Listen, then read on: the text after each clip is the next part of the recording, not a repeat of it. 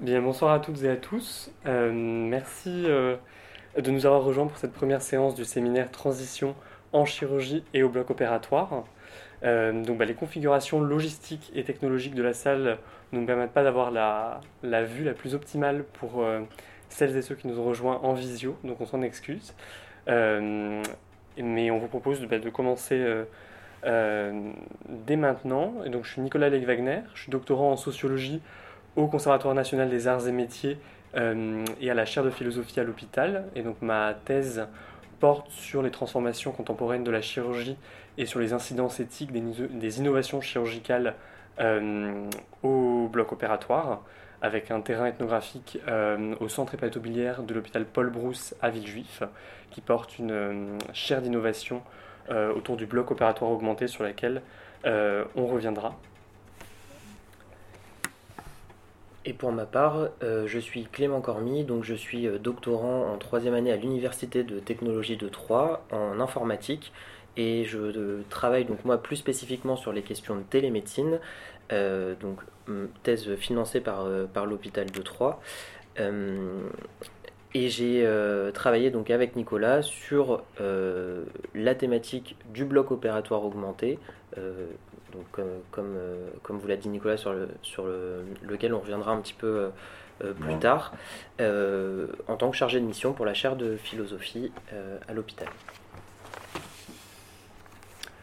Voilà, et comme c'est la première séance, peut-être un petit mot avant de rentrer dans le vif du sujet sur ce qu'est la chaire de philosophie à l'hôpital. Alors, si les slides peuvent Euh, donc la chaire de philosophie à l'hôpital, c'est une chaire universitaire car cette spécialité d'avoir une jambe du côté de l'hôpital et une jambe euh, du côté de l'université. Euh, au niveau de l'université, donc c'est le Conservatoire national des arts et métiers, où se trouve la chaire humanité et santé, dirigée par la philosophe et psychanalyste Cynthia Fleury.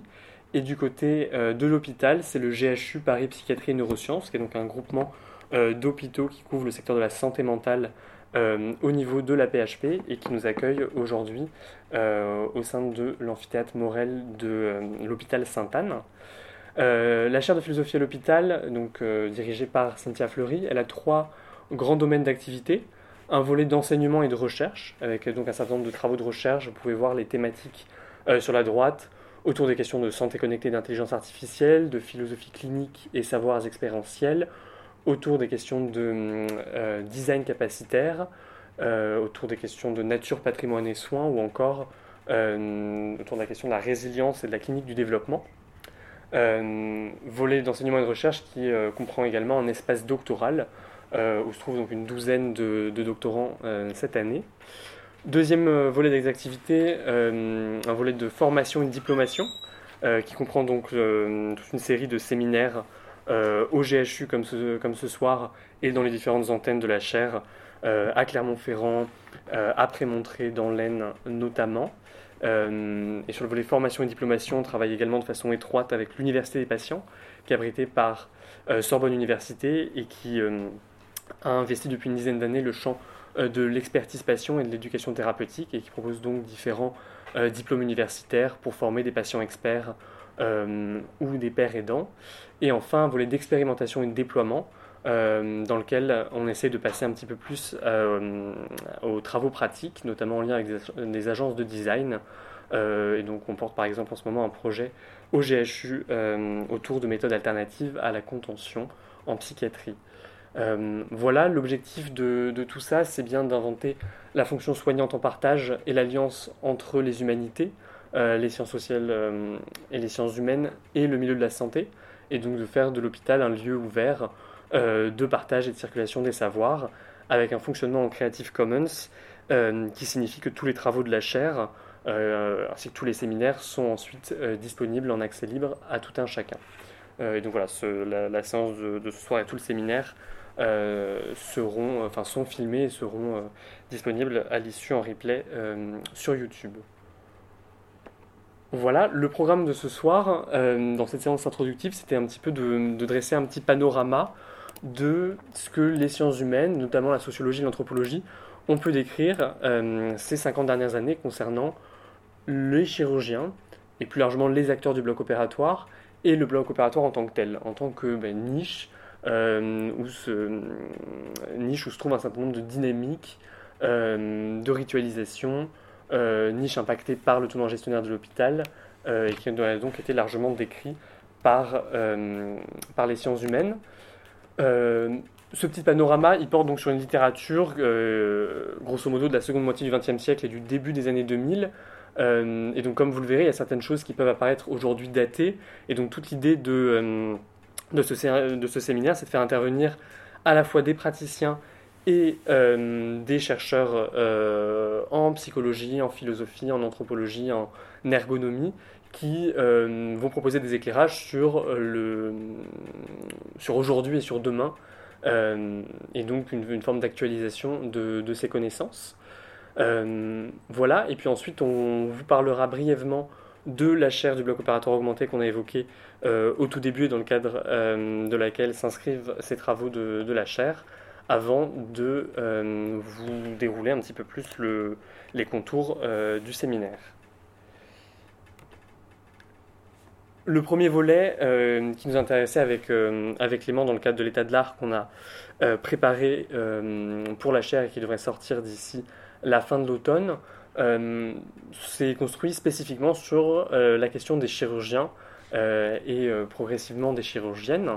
Et donc on a des travaux en sociologie des professions, en gender studies, notamment en anthropologie, qui ont essayé de s'interroger sur euh, qui sont les chirurgiens ou, la construction de l'éthos, de l'identité professionnelle euh, des chirurgiens.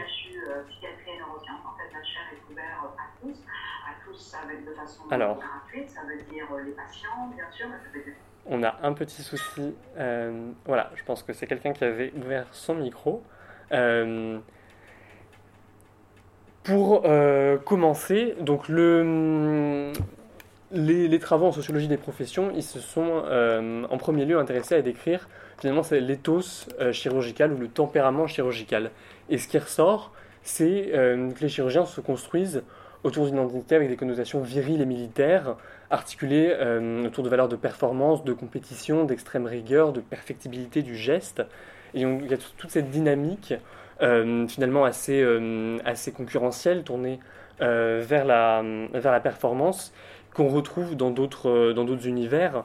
Euh, je pense notamment aux classes préparatoires, aux, casernes militaires, et qui forgent euh, très largement le, le métier de chirurgien, tout autant que des soubassements démiurgiques.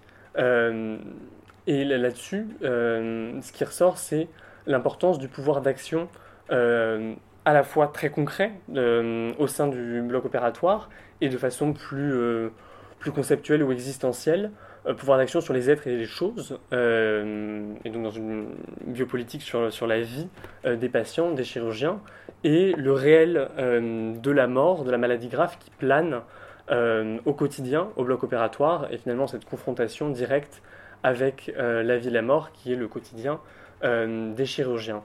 et finalement, beaucoup de chercheurs se sont interrogés sur euh, cette dimension qu'on peut, peut estimer un peu caricaturale euh, ou stéréotypée du, chirurgien, euh, complètement impassible et stoïque, qui va extrêmement peu, être extrêmement peu fécond et dans, sa, dans sa relation avec les patients. et là-dessus, ce qui ressort, c'est que finalement, c'est la violente intimité du geste chirurgical et donc le, le fait que le chirurgien, au cours d'opérations qui peuvent durer plusieurs heures, voire euh, une dizaine d'heures, se retrouve en contact intime avec les entrailles du patient.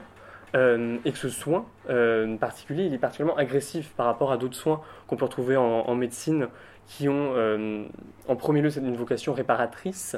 Le soin chirurgical, c'est un soin qui pénètre, qui incise et, qui, et qui donc de prime abord largement agressif et transgressif. on y reviendra. et sur cette question du manque d'appétence pour le relationnel, avec les patients, euh, certains se sont demandé si finalement bah, cette violente intimité du geste chirurgical euh, et ce contact avec les, ressorts intimes de la vie du patient ne contribuait pas à euh, ce qu'une anthropologue qualifie de phobie relationnelle de la part des chirurgiens. Il y a également des travaux dans la lignée de la sociologie de Pierre Bourdieu qui ont cherché à caractériser les dispositions des, chirurgiens. Et finalement, elles sont largement de trois ordres, des, dispositions à l'action, avec cette idée que voilà, beaucoup de chirurgiens vont exprimer le fait d'être drivé en permanence par l'adrénaline et, le, fait d'être dans le vif euh, de l'opération pendant des, heures, d'être debout, euh, avec toute une valorisation du, capital physique requis euh, par la profession, et donc une forme de primeur de l'agir sur le savoir.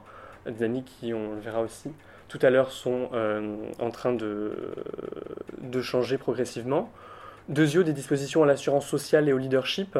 Euh, la profession chirurgicale, euh, c'est une profession euh, qui requiert un, nombre important d'études, en moyenne une douzaine d'années, et qui est dotée d'un prestige social, d'un capital symbolique important, et qui au sein même de l'hôpital fait partie des, professions souvent mises sur un piédestal et qui constituent, ou en tout cas qui ont longtemps constitué une forme de noblesse hospitalière capable de court-circuiter un petit peu tous les circuits hiérarchiques.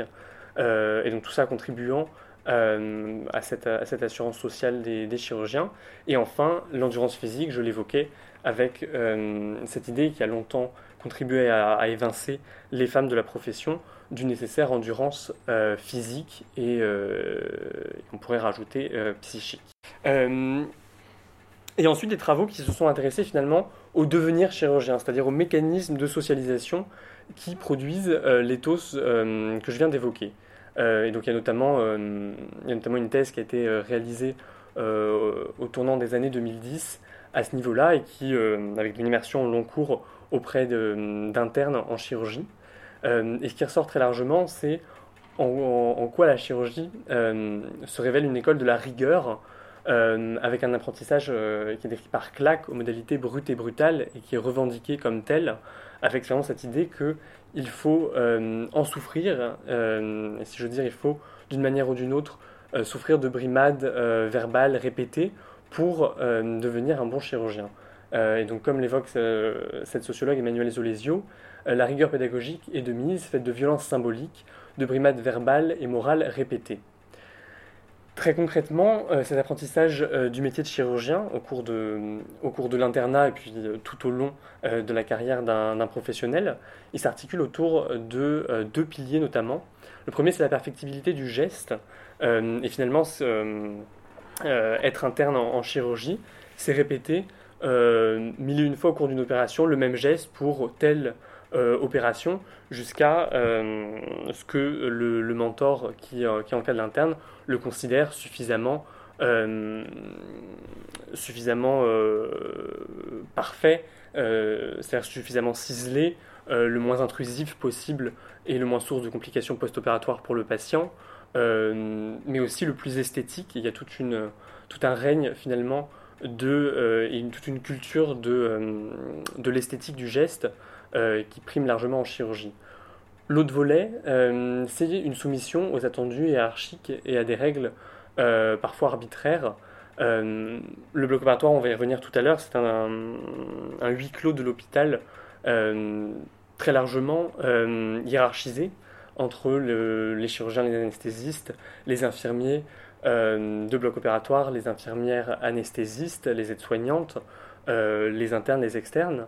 Et finalement, être interne, c'est aussi euh, très largement euh, faire, euh, faire apprentissage de, de ces attendus hiérarchiques qui placent au centre et en haut de la pyramide le chirurgien avec la responsabilité médicale qui, qui va avec. et dans cet apprentissage de la perfectibilité du geste, ce qui a beaucoup interrogé certains anthropologues, c'est de se demander pourquoi refaire encore et encore jusqu'à parfois euh, des raisons, le même geste. Et, euh, et ce qui ressort, c'est que euh, cette forme de paranoïa chirurgicale, hein, pour reprendre les propos d'une anthropologue américaine qui s'appelle Joanne Castle, elle est peut-être le reflet d'une peur et d'une culpabilité ancrée de l'erreur, et que finalement, si un chirurgien senior va demander à un plus jeune de, de répéter un geste spécifique, c'est parce que peut-être qu'une fois dans sa carrière, il a commis une erreur où euh, un geste qu'il a, hum, qu'il a réalisé a été source de complications post-opératoires, voire euh, de choses plus graves pour, le patient, et que de fait, euh, la culpabilité qui, en découlent poussent le chirurgien à, faire en sorte que le, la même chose ne se reproduise pas chez les plus jeunes. On parlait de violences symboliques et de brimades répétées. Elles sont, elles sont d'autant plus violentes que cet apprentissage, il ne se fait euh, il se fait en permanence devant un public. On n'est jamais seul au bloc opératoire. Il y a euh, fréquemment à minima une dizaine de personnes, euh, et parfois on peut pousser jusqu'à une vingtaine de personnes qui sont au sein de la salle et qui de fait sont les premiers spectateurs de ce compagnonnage entre l'interne et, le chirurgien. Et donc ça peut contribuer euh, enfin, ça contribue à faire de, de, la chirurgie, ce que certains euh, sociologues dans la lignée de, de, Goffman ont appelé une institution totale, ouverte, euh, où finalement il y a ce huis clos permanent entre le même, le même nombre d'acteurs qui se connaissent et, qui, qui, sont amenés à, à se fréquenter jour et nuit sans, sans les pauses euh, rituels auxquels on peut être habitué dans d'autres euh, organisations. Euh, et j'évoquais juste avant le, terme de compagnonnage, compagnonnage qui, qui signifie cet adoubement et cet apprentissage par un, par un père plus âgé et qui est largement présent dans un, certain nombre de métiers manuels euh, que ce soit la, la, boulangerie ou la maçonnerie, et qui est également un des euh, fers de lance de l'apprentissage en chirurgie. Euh, et donc, le, de fait, le ou les chirurgiens seniors, parfois grands professeurs qui accompagnent les internes, et cette rencontre, l'identification peut-être à, ces derniers, constitue un des ressorts importants de l'apprentissage en chirurgie. Voilà, ensuite il y a un certain nombre de, travaux euh, qui datent d'il y a une dizaine euh, d'années qui se sont plus spécifiquement intéressés aux dynamiques de genre euh, et aux rapports sociaux de sexe en chirurgie, profession qui a été très largement et le reste dans une certaine mesure un bastion masculin. Aujourd'hui, à titre d'exemple, on compte environ 30% de femmes chirurgiennes, c'était 20% en 2010. Euh, et bien moins par le passé. Euh, et donc de fait, euh, un certain nombre de, sociologues et d'anthropologues se sont interrogés sur cette culture grivoise qui régnait au bloc opératoire, sur l'expérience également des, des premières internes femmes en chirurgie, et sur un petit peu leur profil, la façon dont elles vivaient leur expérience au bloc. Ce qu'il faut savoir, si on fait un court détour par l'histoire, c'est que la chirurgie, c'est une discipline euh, dont, qui historiquement est né sur les champs de bataille euh, des, différentes guerres, euh, et que, cette culture, en tout cas ce soubassement militaire, il irrigue encore aujourd'hui la profession. Et de fait, c'est pas anodin si on parle toujours d'armement des salles d'opération quand, quand les équipes infirmières préparent la salle, par exemple. Dans les autres choses qui ont pu contribuer historiquement à évincer euh, les femmes de la profession, il faut rappeler les, les interdits coutumiers et le fait que, euh, les femmes euh, ayant leurs règles a longuement évincé les femmes du, bloc opératoire avec cette idée que, le sang pourrait être vecteur de, contamination. également des interdits légaux plus généraux qui ont évincé les, pendant très longtemps jusqu'à la fin du 19e, les femmes de l'université et donc de fait euh, de la médecine et de la chirurgie. Et puis ensuite, il y a cette culture euh, grivoise, ce sexisme omniprésent. les choses sont en, recul aujourd'hui, à notre sens, mais on y reviendra tout à l'heure. Elle, a été interrogée parce qu'elle paraît assez paradoxale compte tenu de, du prestige social et du niveau d'études requis pour être chirurgien. Et comme le souligne euh, professeur Régine Berco, euh, qui est sociologue et qu'on recevra dans, deux séances, euh, elle comparait le fait que, que la chirurgie s'avérait être une enclave rétrograde qui peut être mise en regard avec les formes populaires du virilisme aujourd'hui, les plus connues et les plus dénoncées, comme le milieu de la police ou des usines. voilà. Très concrètement, quelle, quelle, forme a pu prendre cette, cette, culture, c'est des blagues récurrentes de la part des, des chirurgiens qui s'auto-entretiennent entre eux. C'est aussi une sexualisation ancrée des rôles parce que la plupart du personnel paramédical, donc infirmière et soignante, est très largement féminin et, et, sont en dessous de la hiérarchie. Et donc voilà, il y a des, des, formes de, de, jeux, ou de, rituels euh, assez, euh, assez délétères pouvaient euh, de fait prendre, place au bloc opératoire. cette culture grivoise, elle, se révèle aussi par la, façon dont les chirurgiens parlaient de leur équipe ou, de leurs malades et la, responsabilité médicale qui était la leur se traduisait souvent dans un rapport, au niveau du discours en tout, en tout cas, euh, finalement assez possessif aux malades, avec l'idée que les malades leur appartiennent et que l'équipe qui exerce au bloc, ils la recrutent, puisque pendant très longtemps, c'est eux qui choisissaient l'anesthésiste, les infirmiers, avec qui ils allaient opérer. Et toutes ces, enfin voilà, le, les termes, euh, les termes de, recrutement de, et, de, et tout, tout, ce champ lexical de la possession n'étant bien sûr pas anodin et contribuant finalement à cette, euh, à cette virilité associée au, métier. Euh, culture grivoise qui peut aussi étonner parce qu'on n'imagine pas forcément le bloc opératoire comme, comme un lieu nécessairement propice à l'humour. pour autant, il y a pas mal de, pas mal de recherches là-dessus. Euh, l'importance euh, et l'enjeu vital de l'opération, les, pics euh, aigus de, stress qui peuvent en découler, n'excluent pas l'humour. Un humour souvent noir, mais un humour qui s'avère aussi, pour le chirurgien, une forme de modalité pour gérer ses équipes et pour être un facilitateur de coopération en matière de management et plus, facilement avoir par exemple euh, font bénéficier de l'adoubement euh, du personnel paramédical. Euh, voilà. Plus spécifiquement sur les femmes en chirurgie, la féminisation, on l'évoquait tout à l'heure, elle est lente mais néanmoins croissante. elle date des années 70 avec ce qui a été appelé l'arrivée des, internes en chignon, souvent également appelés par les chirurgiens des femmes à couilles. Euh, et, ce qui, est intéressant à, observer en matière de, féminisation de la profession, c'est combien elle est très euh, différenciée selon les disciplines.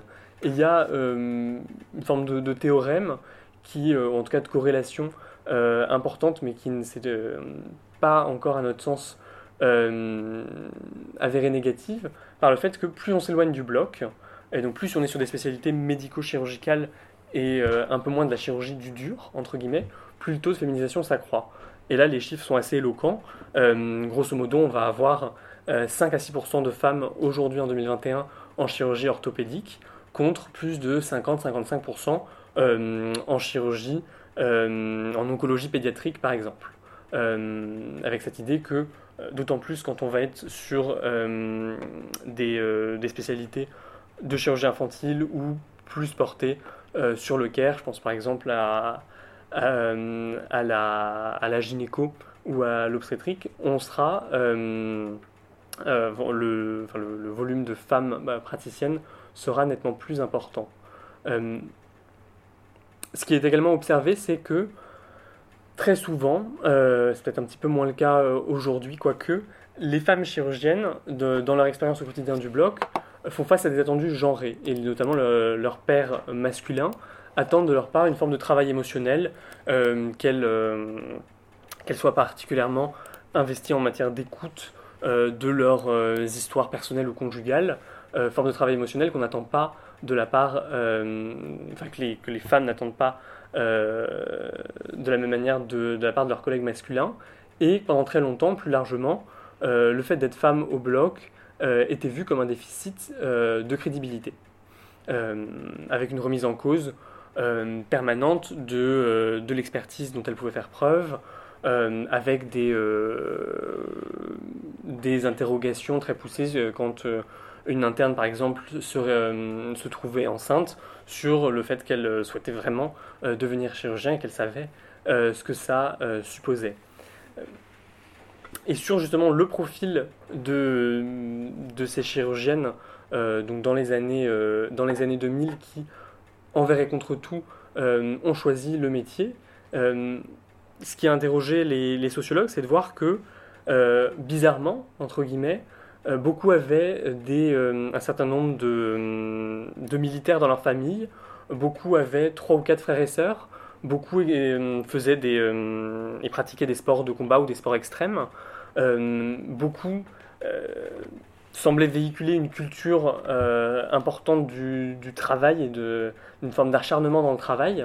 et donc tout ça pousse à dire que finalement ils avaient une forme de patrimoine dispositionnel à la socialisation en milieu masculin où les dynamiques peuvent s'avérer antagonistes. Euh, et de fait, entre guillemets, pas de surprise à l'internat. Euh, l'internat, en chirurgie s'avérait pour elle plus une socialisation de renforcement et de remasculinisation qui prolongeait des dynamiques qu'elles avaient pu connaître par le passé. Et ensuite, il y a un petit peu deux profils, sans être trop binaires, euh, de chirurgiennes au bloc opératoire. À nouveau, on parle de dynamiques qui datent d'il y a 10, 15, 20 ans et qui sont plus aussi nettes aujourd'hui. Euh, il y avait des chirurgiennes qui, choisissaient de s'affirmer en prolongeant en permanence euh, les joutes oratoires et l'humour grivois des chirurgiens, et en les relançant là-dessus, et qui euh, essayaient justement de se faire une place en, montrant leur capacité à, répondre et à rétorquer.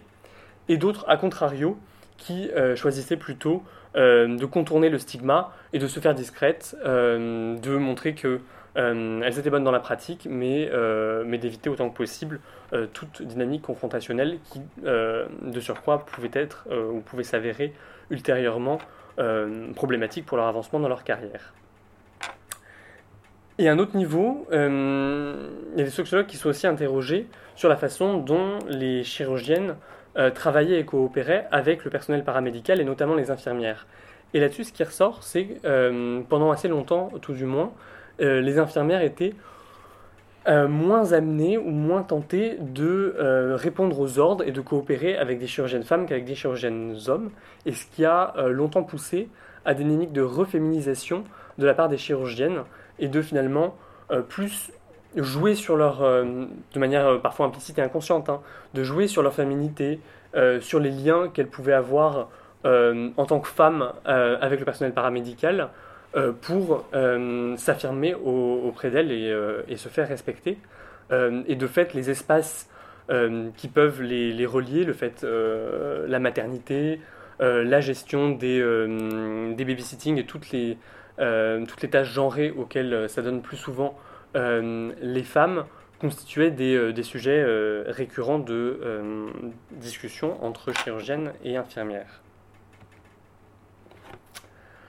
On en a un petit peu parlé tout à l'heure, mais juste pour revenir euh, sur cette question de la phobie relationnelle ou de la cécité empathique des, chirurgiens. Il y a encore assez peu de travaux euh, en psychologie qui ont essayé de décortiquer euh, finalement qui étaient les chirurgiens, mais ce qui ressort de ce stéréotype du chirurgien qui va passer de façon express en post-opératoire dans les couloirs et va à peine adresser deux mots euh, au patient et va autant que possible éviter tout contact avec la famille ou toute discussion plus prolongée.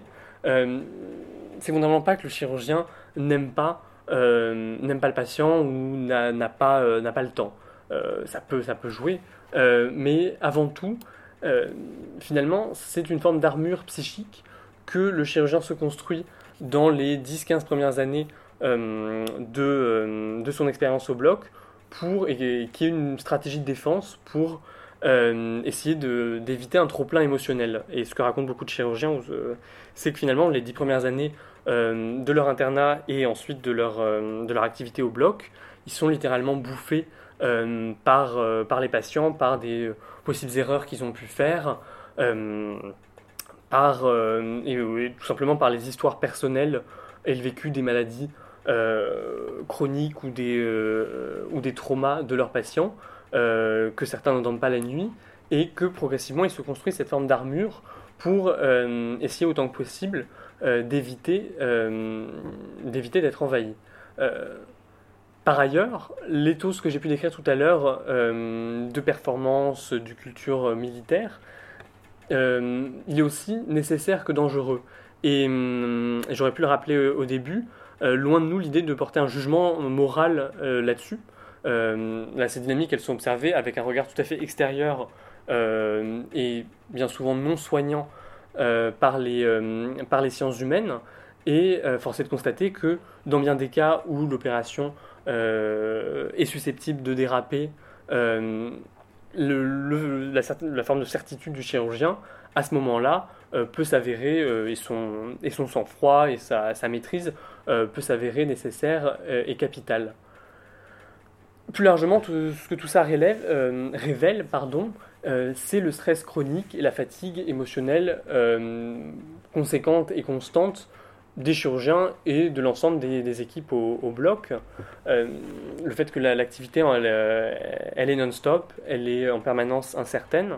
Euh, une opération peut s'ajouter de dernière minute au bloc opératoire si un greffon est récupéré et qu'il est possible de faire une greffe sous quelques heures au bloc.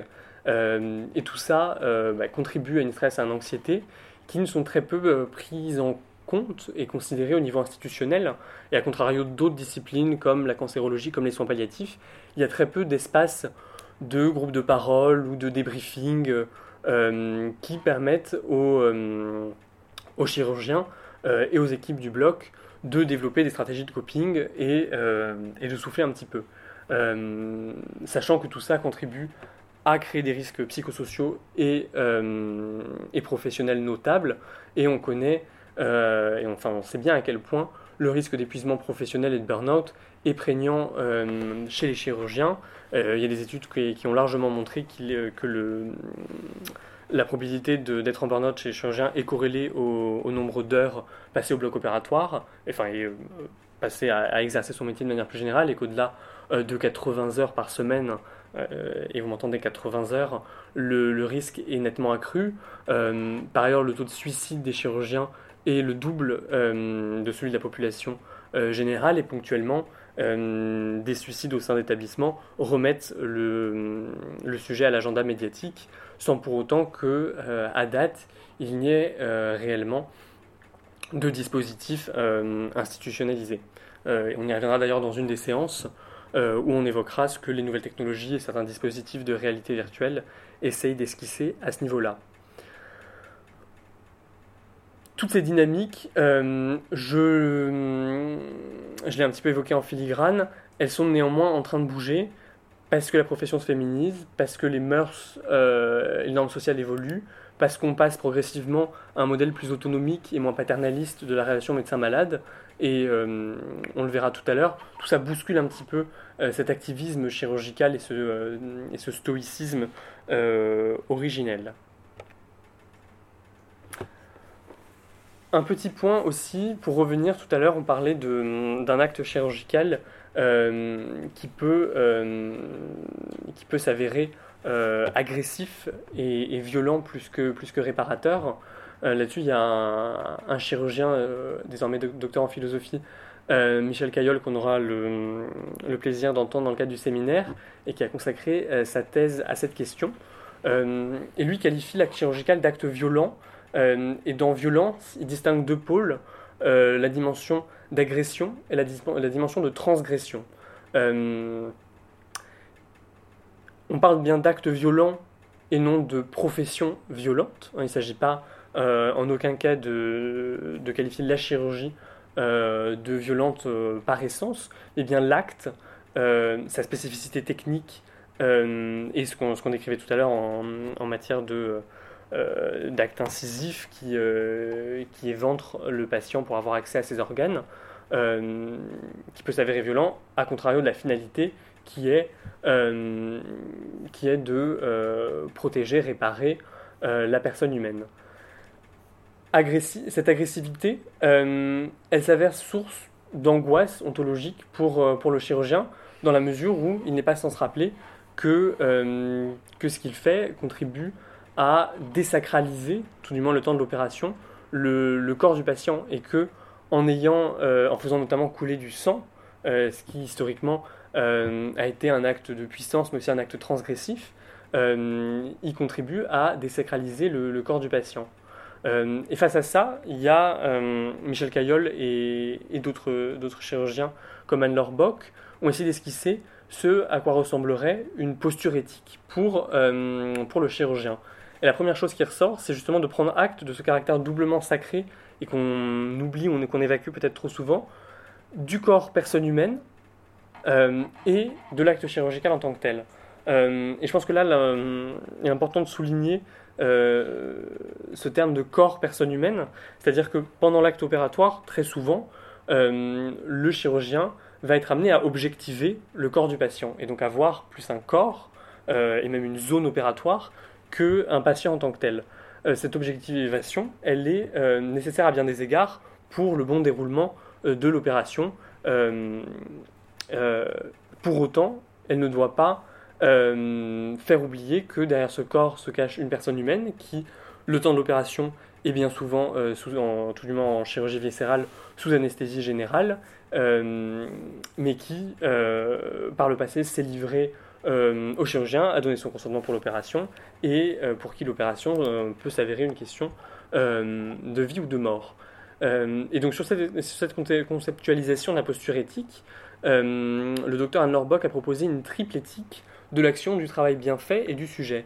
Euh, éthique de l'action, prenant acte, euh, comme on l'évoquait tout à l'heure, que de fait la chirurgie et le chirurgien a cette disposition ancrée à l'action avec une primeur du, de l'agir sur le savoir, de toujours bien veiller à ce que les soins soient proportionnels à, aux, besoins euh, du patient, à ce que la douleur euh, soit prise en charge, à ce que les décisions soient prises euh, de manière collégiale et à ce que tout soit fait dans une posture d'écoute active du patient. Éthique du travail bien fait, c'est ce qu'on évoquait tout à l'heure sur ce, cette, perfectibilité, pardon, permanente du geste et cette, et cette forme de culture de, l'esthétique du geste avec l'idée de, de, pousser autant que possible à la perfection du geste, de l'acte et du résultat. Euh, et enfin, culture du sujet, euh, pour justement essayer que, autant que possible, le chirurgien euh, reconstruise le patient après l'avoir déconstruit et objectivé pendant l'opération. Et là-dessus, à, garder en tête que, au-delà de cette éthique un petit peu hégémonique euh, tout du moins dans, l'idée pour la profession. Il y a bien ensuite une éthique spécifique à chaque spécialité. Euh, alors on ne pourra pas les, balayer une par une, mais par exemple dans le cas de, hum, des transplantations hépatiques, force est de constater qu'il y a une, toute une posture éthique et une éthique propre à la transplantation. Euh, qui, qui de fait appelle à des reconfigurations identitaires pour le patient, qui s'avère une, une aventure, euh, avec une logique de, don contre don, un sentiment de dette souvent profond, mais aussi des dynamiques euh, sociales, dans le cas des maladies hépatiques, euh, un stigma qui peut être particulièrement important et qui est à prendre en compte par le chirurgien. Être chirurgien en 2021, c'est aussi faire partie d'une profession qui est de plus en plus fragmentée et hyper spécialisée. Euh, pendant très longtemps, on a eu ce monopole du chirurgien généraliste qui était un petit peu touche à tout, euh, qui n'était pas nécessairement euh, jusqu'à la, Seconde Guerre mondiale associé à un anesthésiste, donc il prenait lui-même en charge ou quelqu'un du bloc le, le, volet anesthésie quand il existait.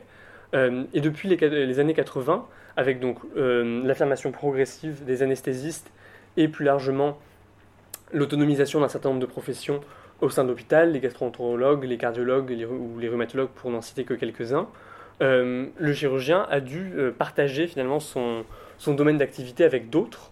Euh, et donc les années 80 ont signé cette fin du chirurgien généraliste.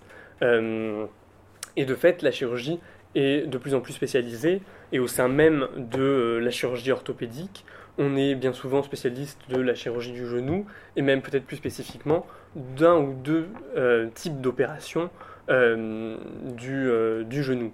Donc une spécialisation qui va croissante avec le développement de techniques toujours, plus, toujours plus spécialisées. Il y a des clivages notoires qui, de fait, ont proliféré, notamment entre la chirurgie lourde et des spécialités qui vont être moins invasives, entre la chirurgie dite du mou, qui pour certains est considérée plus noble car elle met en jeu les organes par rapport à une chirurgie du dur, parfois on aurait dû peut-être mettre des, des, guillemets dans les slides, du bricolage, comme la, comme la chirurgie orthopédique. des clivages entre ce qui est qualifié par certains de vraie chirurgie, à contrario par exemple de la chirurgie esthétique. Euh, des clivages qui peuvent être liés aussi à la plus ou euh, moins grande place que prend le chirurgien à euh, par opposition aux oncologues, aux radiologues dans le diagnostic, et qui contribuent à des bruits de couloir et, des, un certain nombre de, joutes indirectes au sein de l'hôpital. Ces choix de, spécialisation au-delà de ces clivages, ils sont aussi de plus en plus modulés au niveau de l'aptitude que pourront avoir les internes à ultérieurement quitter l'hôpital public et à rejoindre le privé. Depuis la 20-30 ans, il y a une, euh, une répartition euh, qui se fait de façon de plus en plus nette entre le public et le privé au niveau, au niveau de la chirurgie, avec un secteur privé qui se charge d'un certain nombre d'opérations euh, entre guillemets relativement simple et tout du moins standardisable au possible, euh, et donc grâce auquel ils vont pouvoir augmenter euh, de façon importante les, les cadences et le, programme opératoire, et un hôpital public qui se recentre sur des opérations plus complexes et sur ses activités de recherche. hôpital public qui propose aussi des rémunérations euh, moins importantes, dont les capacités financières ne permettent pas toujours l'acquisition euh, euh, des dernières technologies. et de fait, ces, différentiels contribuent à, orienter de façon croissante un certain nombre d'internes vers l'hôpital privé. Être chirurgien en, 2021, c'est aussi avoir à jongler de plus en, avec un certain nombre de, nouvelles techniques, et en particulier euh, deux sur lesquelles on souhaiterait revenir, qui ont été encore peu explorées par la littérature en sciences humaines, c'est l'endoscopie, puis euh, le robot. À la fin des années 80 euh, est donc arrivée l'endoscopie, qui a permis le progressif avènement de la chirurgie mini-invasive. Et donc aujourd'hui, pour un certain nombre d'opérations, il est possible d'opérer un malade euh, en lui faisant une petite incision de 5 à 10 cm. Euh, et grâce à cette incision, de pouvoir insérer à l'intérieur du malade un endoscope, qui est donc une petite caméra qui va permettre de retranscrire en direct euh, et aux yeux de tous sur un grand écran le, la réalité de, ce qui se passe à l'intérieur du corps. Et petite incision qui permet aussi d'insérer des trocars, donc des formes de tubes plastiques au sein desquels euh, sont manipulés des instruments par le praticien.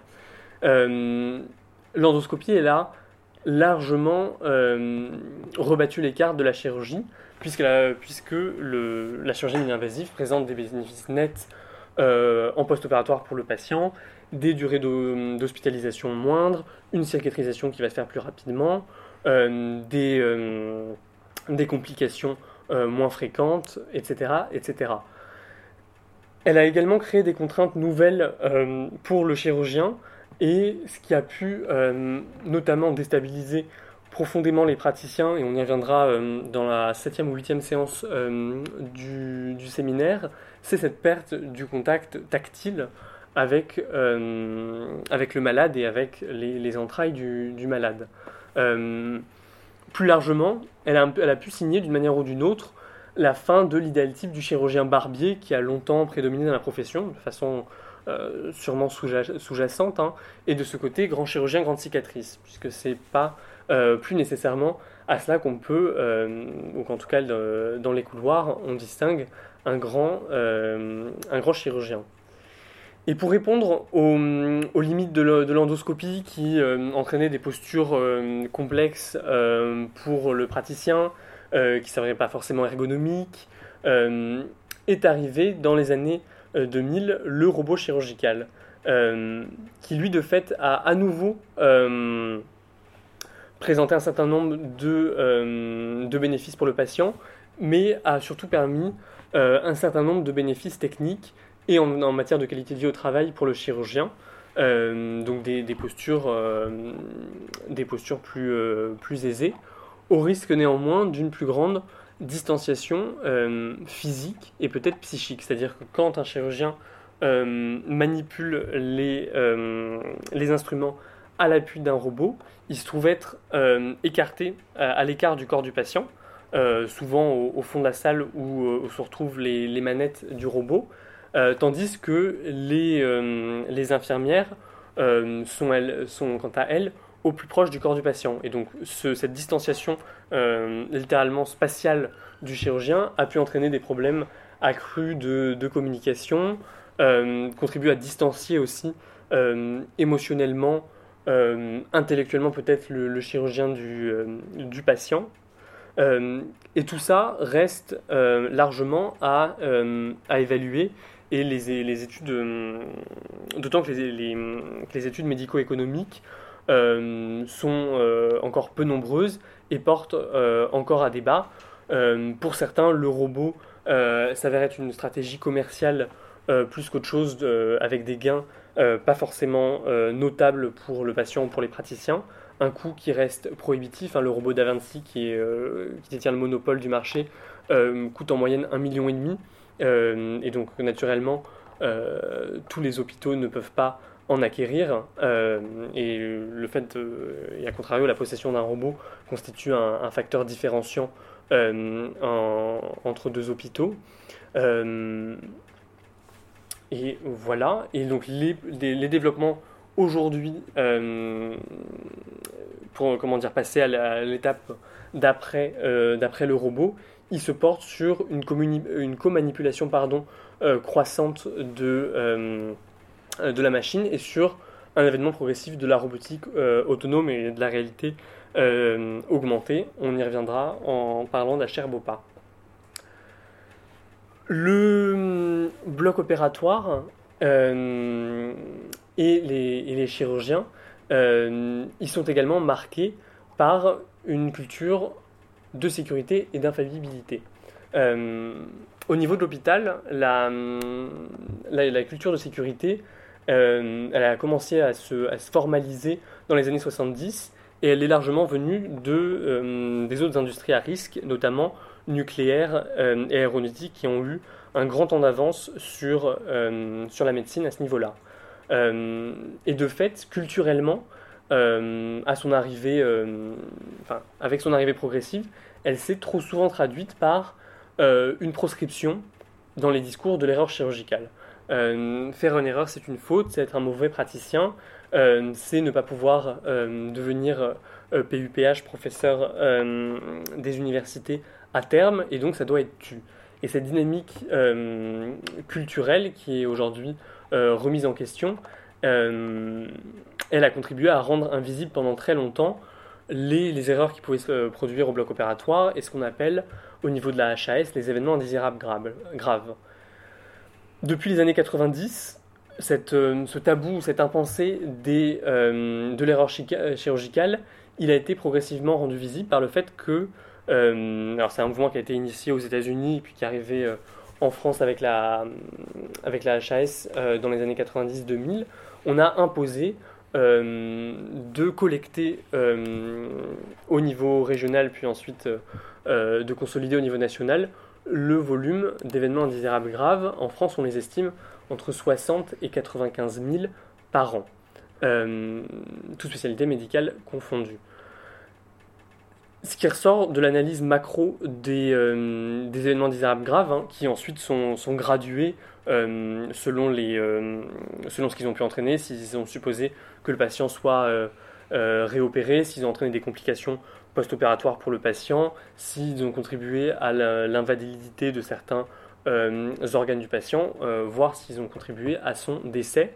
finalement, la grande majorité des, euh, des EIG, ils sont bien plus liés à des facteurs humains et organisationnels qu'à un manque de compétences médicales. Autrement dit, euh, ce qui a pêché euh, et ce qui pêche dans ces EIG, c'est bien plus des questions de, de, communication, notamment au sein des équipes, que stricto sensu l'habilité du, du, chirurgien ou, ou, des soignants. Et pour y répondre, il y a des programmes protéiformes de gestion des risques qui se sont progressivement développés au sein des, hôpitaux et des blocs et qui ont pris trois formes notables. Le premier, ça a été de dire on standardise autant que possible et on protocolise autant que possible les procédures. et le, symbole de tout, ça, c'est la checklist qui, depuis une petite trentaine d'années, est obligatoire au bloc opératoire et donc permet, en amont de l'opération, de s'assurer d'un certain nombre d'items qui, doivent être vus à l'oral par l'ensemble euh, des acteurs euh, du bloc. Le deuxième volet, ça a été d'essayer de, favoriser euh, des dynamiques de coopération et de travail en équipe avec des formations, des bases un peu de, psycho et de management notamment, qui ont progressivement été développées sur le modèle du co-resource management et de choses qui avaient été expérimentées dans l'aviation, euh, et donc dans l'aviation, ils étaient partis du constat de se dire que pendant, euh, sur des vols long courriers de 8-10 heures, euh, un certain nombre de personnes au sein du cockpit et dans l'avion doivent coopérer quoi qu'il en soit. et de fait, il faut leur donner des, outils et les épauler pour ce faire. donc il y a des modèles un, peu, un peu parallèles qui ont été développés au sein de l'hôpital. Troisième volet de ces programmes de gestion des risques, l'idée finalement d'identifier, d'évaluer et de réduire autant que possible euh, les risques et donc progressivement d'être autant, euh, autant possible dans une logique de prévention. Euh, et donc là-dessus, un des exemples de ce qui a pu être mis en place, c'est des revues de mortalité et de morbidité qui permettent de caractériser sur quel type d'opération, sur quel type de patient, etc., avec, quel type d'outils ces EIG adviennent le plus fréquemment. voilà, et pour revenir à, ce que j'évoquais sur cette proscription d'erreurs chirurgicales, au-delà de, de toutes ces facettes de, gestion de risque qui peuvent être développées, la dimension culturelle, elle n'est pas euh, aminorée. Et donc le professeur Eric Vibert, qu'on recevra euh, dans l'avant-dernière euh, séance du, séminaire et qui a publié récemment un, livre sur la question intitulé Droit à l'erreur, en, parlera sûrement. Le, le fait d'utiliser une checklist, de bénéficier d'une formation en psycho, etc., ne saurait euh, exonérer le fait que des pratiques euh, plus collégiales, un management plus démocratique au sein du bloc opératoire et une culture qui tend à déculpabiliser l'erreur et la voit comme un facteur euh, de progression et d'amélioration plutôt que comme un frein à la carrière et quelque chose qui devrait être tu. toute cette dimension culturelle est bien sûr pas à minorer. Le, la, la chirurgie et être chirurgien en 2021, euh, c'est aussi faire face à un certain nombre de mutations organisationnelles. On a évoqué tout à l'heure avec l'endoscopie et le robot des, mutations d'ordre plus technique ou technologique. Euh, mais de fait, en ces 20-30 dernières années, l'hôpital a beaucoup changé, était marqué par un tournant gestionnaire important sur lequel Clément reviendra euh, tout à l'heure. Et ce qu'une célèbre tribune du Monde avait appelé la déprime du bistouri a pris la forme d'un discours autour de la crise de la chirurgie, euh, un discours qui a été particulièrement euh, prévalent dans les années 2000. Et ce qui était mis en avant dans cette tribune et plus largement dans les mobilisations collectives de syndicats de chirurgiens, c'est le fait que le développement de la tarification à l'activité au sein de l'hôpital, le fait que les revendications corporatistes ou, ou, salariales des anesthésistes, des infirmières, les injonctions croissantes au principe de précaution, euh, le fait que certains actes étaient moins pris en charge par la sécurité sociale euh, et entraînaient des rémunérations en baisse pour les chirurgiens, le fait que les rapports euh, avec les patients étaient de plus en plus judiciarisés et entraînaient par ricochet des primes d'assurance professionnelle en hausse, tout ça contribuait à les entendre à une profession qui était au bord de l'asphyxie et qui n'arrivait plus à recruter. et un certain nombre de sociologues, dont Régine Berco, qui ont analysé ce discours, montre que plus qu'une crise des vocations, finalement, c'est une profession. Enfin, tout ce discours, il était le, euh, témoin de bouleversements et déstabilisation euh, de, euh, de la profession chirurgicale. Déstabilisation, on en a déjà évoqué un certain nombre. La redéfinition finalement de ce que c'est que l'opération par l'avènement de la chirurgie mini-invasive, par le fait qu'aujourd'hui on n'a plus recours à l'opération pour affiner le diagnostic. Euh, les, techniques de, radiologie interventionnelle euh, ont aidé finalement à faire euh, en sorte que aujourd'hui, tout du moins dans la plupart des cas, on opère pour, au vu d'un diagnostic qui n'est plus à étayer, qui pourra être affiné pendant l'opération, mais qui n'est plus à étayer stricto sensu par, par l'opération. profession déstabilisée aussi par cette concurrence croissante entre le secteur public et le secteur privé, j'en ai parlé tout à l'heure. Et crise des vocations qui n'en était pas vraiment une, euh, mais qui était plus l'impact d'un numerus clausus euh, et de la féminisation de la profession qui a contribué à faire euh, en, sorte que la chirurgie n'était plus nécessairement sur le, podium des trois spécialités les plus, les plus choisies et valorisées aux épreuves nationales classantes par les internes, même si elle reste largement, et à nouveau dans les, dans les chiffres de cette année, en, parmi, les, parmi les spécialités en tête de, classement. Déstabilisation aussi au niveau intra-hospitalier, euh, parce que le tournant gestionnaire de l'hôpital euh, et le fait que de plus en plus on, gère un hôpital comme on, comme on gère une entreprise, euh, a signé la fin des grands patrons. Si autrefois, comme on l'évoquait tout à l'heure, le chirurgien pouvait recruter ses, ses, propres anesthésistes, ses propres infirmières pour opérer, ce n'est plus le cas aujourd'hui. L'arrivée de cadres de santé, donc de cadres administratifs au sein des blocs opératoires, euh, a, contribué à, changer la donne. Les pressions euh, financières croissantes euh, qui pèsent sur l'hôpital ont également pu réduire les marges de manœuvre de la profession. Voilà, et pour en finir sur cette question des, chirurgiens, je l'évoquais à plusieurs reprises, toutes ces dynamiques qu'on vient d'évoquer, elles ont pour certaines 20-30 ans, et un certain nombre de choses ont pu évoluer euh, euh, et, d'ailleurs ont évolué euh, ces dernières années. Et dans le cadre du, du terrain qu'on a pu conduire avec Clément au printemps dernier au sein du centre hépatobiliaire de l'hôpital Paul Brousse, un certain nombre de, de thématiques nous ont paru particulièrement révélatrices de la reconfiguration de l'éthos chirurgical. Et donc sous l'effet de ce que je décrivais précédemment, de la féminisation de la, profession, de l'avènement d'un certain nombre de nouvelles techniques, endoscopie et robots notamment, sous l'avènement, euh, sous l'effet pardon du tournant gestionnaire de l'hôpital et des euh, attentes nouvelles des jeunes générations quant au travail, euh, cet ethos il est en train de changer. Et donc c'est l'objet de, plusieurs publications que, que nous sommes en train de, de préparer et qu'on a résumé au sein de, ce graphique. Aujourd'hui, la, jeune garde chirurgicale, alors c'est pas forcément pertinent de mettre une barrière d'âge là-dessus, mais grosso modo, c'est plutôt des chirurgiens euh, et chirurgiennes en dessous de 50 euh, ans. Euh, cette jeune garde chirurgicale, il se démarque d'abord par une certaine prise de distance contre la centralité du travail et une conception plus polycentrique de l'existence. chose qui n'est pas, qui n'est en rien le seul cas de la chirurgie, mais qu'on retrouve dans un certain nombre de professions médicales et plus largement euh, dans, euh, dans le rapport des, jeunes générations au travail. Euh, donc distance quant à, la centralité du travail qui se traduit par un rapport moins totalisant au bloc. Auparavant, le bloc, c'était la vie, et pour certains, pour certains ça, l'est toujours.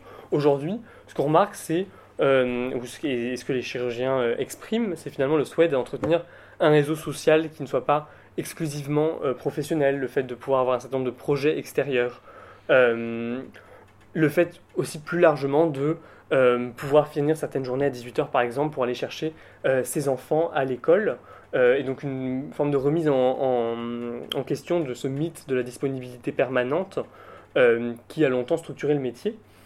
Cette distance quant à la centralité du travail, elle se retrouve aussi par une focale plus importante mise par la qualité de vie au travail, euh, de la part des chirurgiens. Et on y reviendra dans le cadre de la chaire BOPA, mais c'est pas anodin qu'un certain nombre de projets euh, qui sont abrités portent euh, justement sur cette question de comment on améliore et comment on favorise, comment on améliore la gestion du stress par les équipes, comment on favorise une forme d'homéostasie émotionnelle au bloc opératoire. et enfin, elle se démarque par une forme de moindre intérêt pour euh, la carrière de PUPH qui était, et qui a pendant longtemps été, euh, qui est encore dans une certaine mesure, hein, sacro-sainte au sein de l'hôpital. Donc d'obtenir le statut de professeur des universités praticien hospitalier, euh, et donc pouvoir disposer aussi d'une activité de recherche clinique et d'enseignement au sein de, la faculté de médecine n'attire plus autant qu'avant et un certain nombre de, chirurgiens et chirurgiennes avec qui on a pu s'entretenir euh, nous, nous ont évoqué le fait qu'ils ne le considéraient pas comme une option de carrière. Deuxième volet, par rapport à cette dynamique extrêmement euh, verticale qu'on qui pouvait avoir lieu euh, au bloc par le passé, ce qu'on observe, c'est une plus grande horizontalité des rapports socioprofessionnels euh, entre chirurgiens, anesthésistes et personnel paramédical, des rapports marqués par une plus grande confiance mutuelle, par aussi plus de réciprocité avec des, infirmières qui vont peut-être se sentir plus à même d'interroger le chirurgien sur sur ses pratiques, qui vont peut-être plus, facilement pouvoir faire preuve de retour d'expérience sur leurs propres pratiques de soins infirmières. Euh, et un compagnonnage qui se hum, structure un petit peu moins que par le passé dans, un strict rapport de maître à élève et qui est à nouveau plus euh, bidirectionnel qu'il ne l'était par le passé. Troisième volet de cette reconfiguration de l'étau chirurgical, une, euh, des chirurgiens qui sont finalement plus à même d'exposer euh, leur vulnérabilité et, euh, pour le dire euh, de façon peut-être un peu crue, un chirurgien qui se, qui se découvre faillible, vulnérable et in fine humain. comment ça se traduit très concrètement? Déjà par une reconnaissance affirmée et répétée au cours des entretiens notamment qu'on a pu conduire de l'interdépendance des équipes. et voilà, pour paraphraser beaucoup de chirurgiens qui nous disaient, mais moi sans, sans, les infirmières et sans les équipes, je suis rien. et donc voilà, une forme de remise en cause dans le discours de cette omnipotence passée du, euh, du chirurgien. Un changement du rapport à l'erreur également, qui progressivement, même si le mouvement d'acculturation euh, prend du temps, mais est plus facilement évoqué en réunion staff euh, et plus perçu comme facteur d'amélioration. Un humour au bloc opératoire qui est aussi plus porté sur l'autodérision du chirurgien que ça ne pouvait être par le passé ainsi qu'un besoin d'assistance technique euh, réaffirmé. Et donc un certain nombre des projets euh, de la chaire BOPA euh, partent justement de ce constat de se dire bah, le chirurgien ne peut pas tout. Parfois il est complètement KO et à bout. Il a besoin que éventuellement un, par exemple un agent conversationnel, un chatbot, puisse remplir pour lui le compte-rendu post-opératoire pour éviter qu'il soit trop lacunaire. Quatrième volet, et j'en ai fini, ce qui nous a également surpris avec Clément, c'est l'accent mis par les chirurgiens interrogés sur la dimension intellectuelle et cérébrale euh, de leur métier. Pendant très longtemps, la chirurgie a été euh, largement décrite et la passion des chirurgiens pour leur métier, souvent expliquée euh, par la dimension éminemment manuelle du métier. Or, finalement, quand on interroge un certain nombre de chirurgiens aujourd'hui, ce qu'ils vont nous dire, c'est que en tout cas, passé quelques années, euh, finalement, l'acte opératoire en tant que tel, c'est plus nécessairement euh, ce qui va euh, les marquer et les stimuler le plus. mais par contre, que toute la, dimension de stratégie, et stratégisation en amont, tout le suivi holistique du patient, et donc dans, dans le cas de la chirurgie hépatique ou céréalisée stérin, les, les, pathologies chroniques sont, sont, fréquentes et donc appelle un, suivi au long cours du patient plus fréquent que dans d'autres spécialités chirurgicales. Euh, cette intellectualisation du métier, se traduit également par un intérêt accru pour, euh, l'innovation euh, et pour des collaborations avec d'autres métiers. Et c'est finalement aussi ce qui a fait que un certain nombre de chercheurs dont nous sommes partis ont été sollicités pour mener ces travaux de recherche.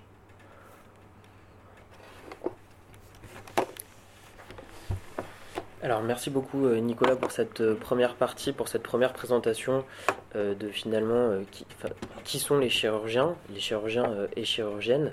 et donc je vous propose une deuxième partie sur le bloc opératoire comme niche anthropologique qui a notamment été bousculé par le fameux tournant gestionnaire de l'hôpital et l'arrivée croissante des technologies.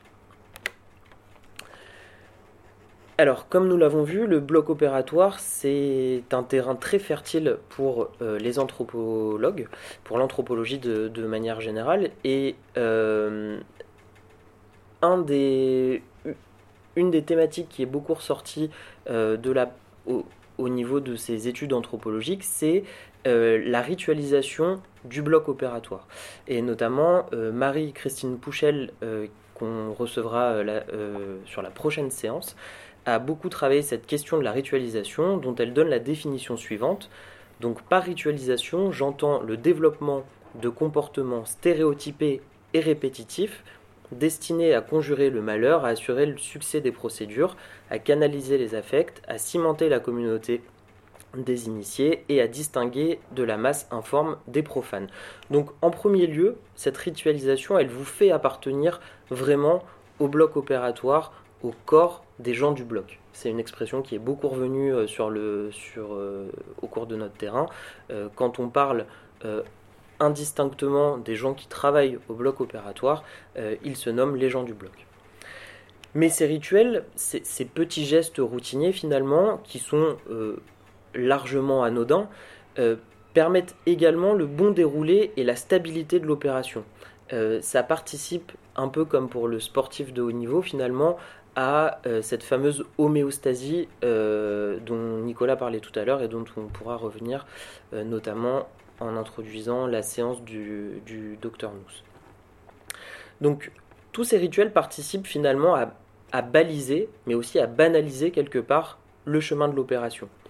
Ils permettent d'assurer une bonne cohésion, une bonne coordination entre tous les protagonistes du bloc opératoire, si bien qu'ils sont plus important pour mettre, euh, pardon, si bien que leur, euh, leur rôle va être non pas tant médical, leur importance médicale, alors effectivement la checklist parce que ça a participé à faire diminuer les erreurs, mais finalement l'importance de la ritualisation au bloc opératoire, c'est surtout de mettre tout le monde dans les bonnes dispositions pour opérer. Cette ritualisation, elle a amené certains auteurs à parler de grandes messes, du coup, pour décrire les interventions.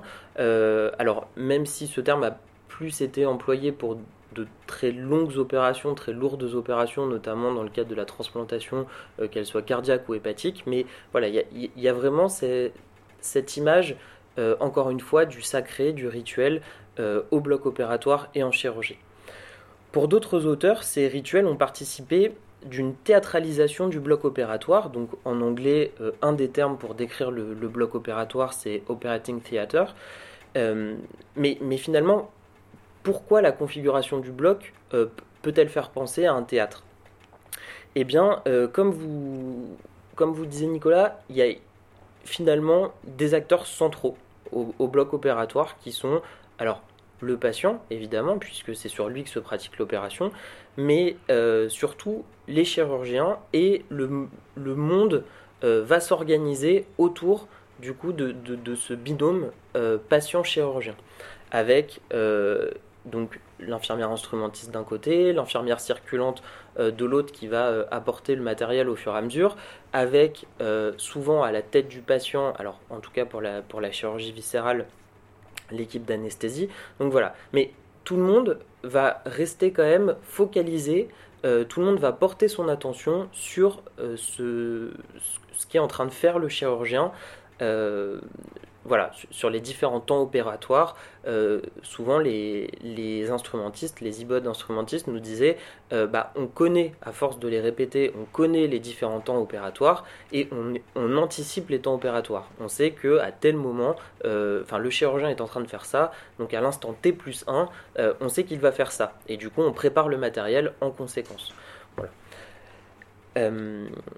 donc la configuration de la salle joue beaucoup sur euh, effectivement ce, côté euh, théâtralisation. Le revers de la médaille de cette centralité, c'est que les restrictions qui s'appliquent euh, à la personne du chirurgien, ou en tout cas à l'opérateur, vont être nombreuses et vont nécessiter euh, une coopération avec les autres acteurs du bloc opératoire. Alors dans les restrictions, on va euh, en avoir une première qui va être euh, tout simplement physique. Hein. vous avez la restriction, bah, le chirurgien ne peut attraper que ce qu'il a à portée de main. Donc s'il y a quelque chose à l'autre bout du bloc opératoire, voire en dehors du bloc opératoire parce qu'il nous manque du matériel, le chirurgien est entre guillemets coincé. Il ne va pas pouvoir sortir. Et ce qui rapproche notamment de, ce deuxième facteur de restriction qui est le, fait d'être habillé en stérile. cette notion d'asepsie qui est absolument centrale au bloc opératoire. Alors, centrale au bloc opératoire à partir du moment où on a une incision, parce qu'on a pu voir avec, avec Nicolas par exemple qu'en ORL, les gants sont stériles lorsqu'on opère, mais qu'on n'est pas forcément euh, avec une, une casaque de bloc stérile parce qu'il n'y euh, a pas d'incision. Donc en fait, on va mettre la casaque au moment où on incise, euh, mais pour le reste, de, pour le reste de, des, temps opératoires, on, se contente des gants stériles. Donc cette deuxième restriction, au niveau de, de l'importance de l'asepsie, fait que le chirurgien est obligé, c'est nécessaire pour lui de collaborer avec les autres personnes qui sont présentes au bloc opératoire. Donc on a...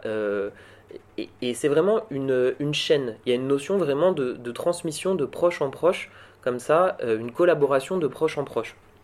Le chirurgien euh, va avoir donc sur son champ d'action son patient, euh, et éventuellement le cialytique, donc le cialytique qui est la lumière euh, au, plafond, euh, voilà, il y, a un manchon stérile dessus, il peut éventuellement attraper le cialytique, orienter la lumière, etc.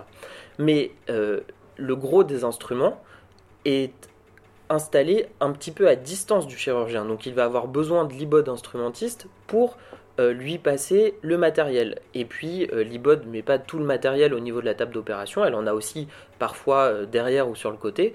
Donc nécessairement, ça implique une collaboration euh, entre les deux.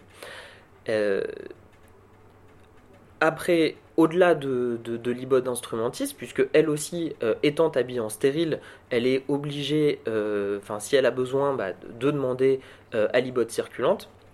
Du coup, voilà, l'ibode circulante, elle n'a que, la, que pardon, la, limite euh, de l'asepsie, puisque finalement, euh, mais, mais, qui est inverse à celle de l'ibode instrumentiste et au chirurgien, euh, elle, elle ne peut pas s'approcher trop près de, de, la table d'opération. Voilà, donc tout ça participe, en tout cas du côté de la chirurgie, parce qu'on va voir que finalement, il y a un petit peu deux côtés au bloc opératoire et qu'il ne faut pas oublier nos amis anesthésistes, mais en, en, tout cas, le, le fait vraiment d'être euh, que le tempo soit donné euh, par le chirurgien, que le chirurgien soit le chef d'orchestre de, euh, de l'opération, participe donc de cette théâtralisation.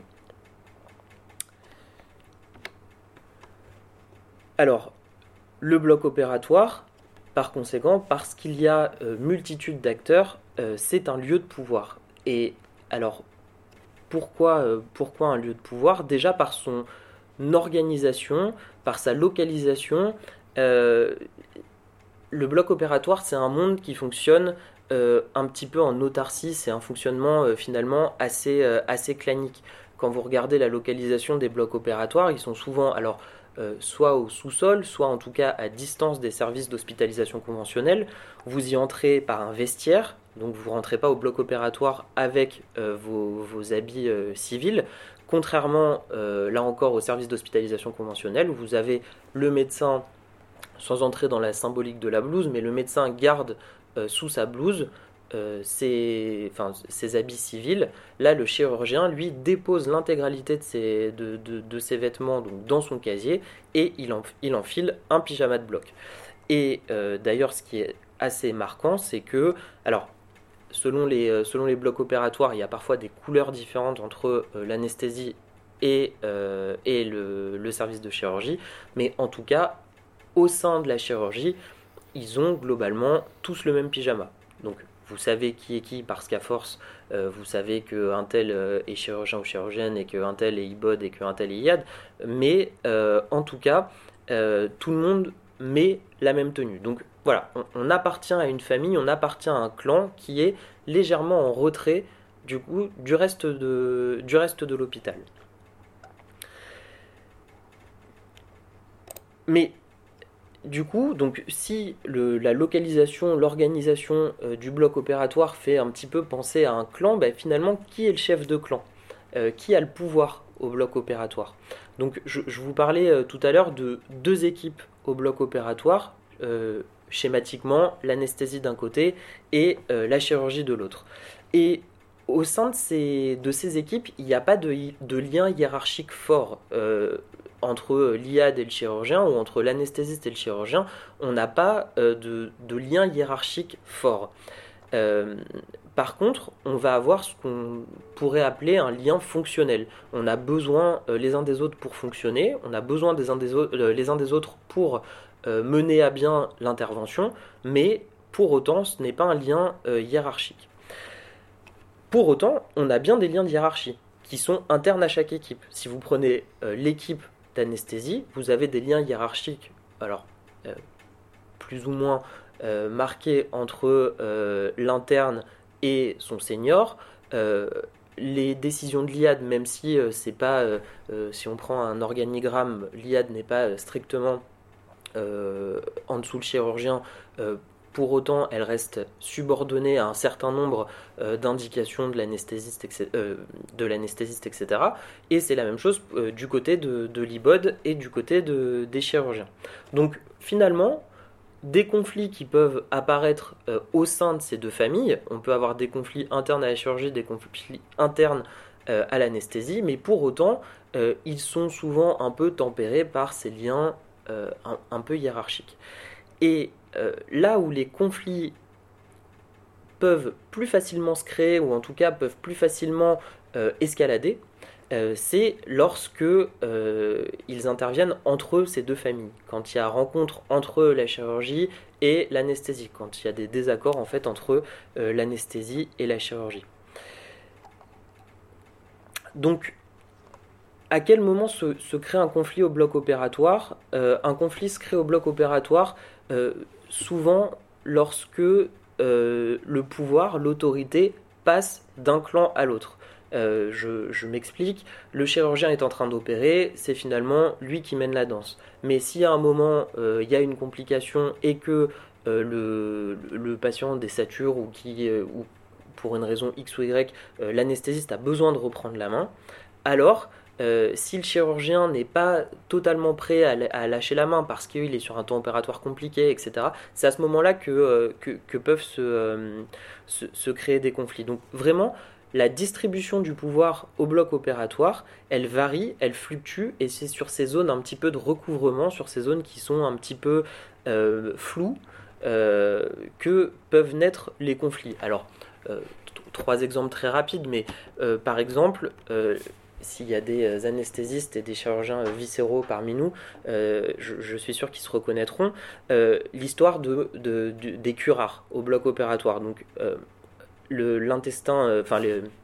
les, organes euh, viscéraux ont une mobilité, ils bougent, ils se contractent, il y a du muscle à l'intérieur.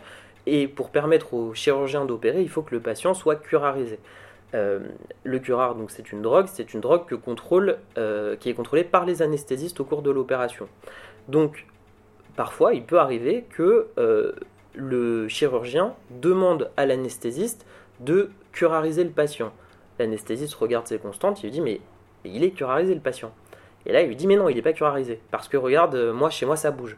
Voilà. Et en fait, euh, à cet endroit-là, euh, l'anesthésiste devrait finalement se soumettre, en mettant des, guillemets évidemment, à la vision du chirurgien, qui, est au-dessus de, enfin qui a la vision péropératoire de ce qui est en train de se passer. Pour autant, lui va pouvoir dire que non, le, patient n'a pas besoin d'être euh, curarisé plus. Un autre exemple qui est celui de la célioscopie, donc toujours entre euh, anesthésiste et chirurgien.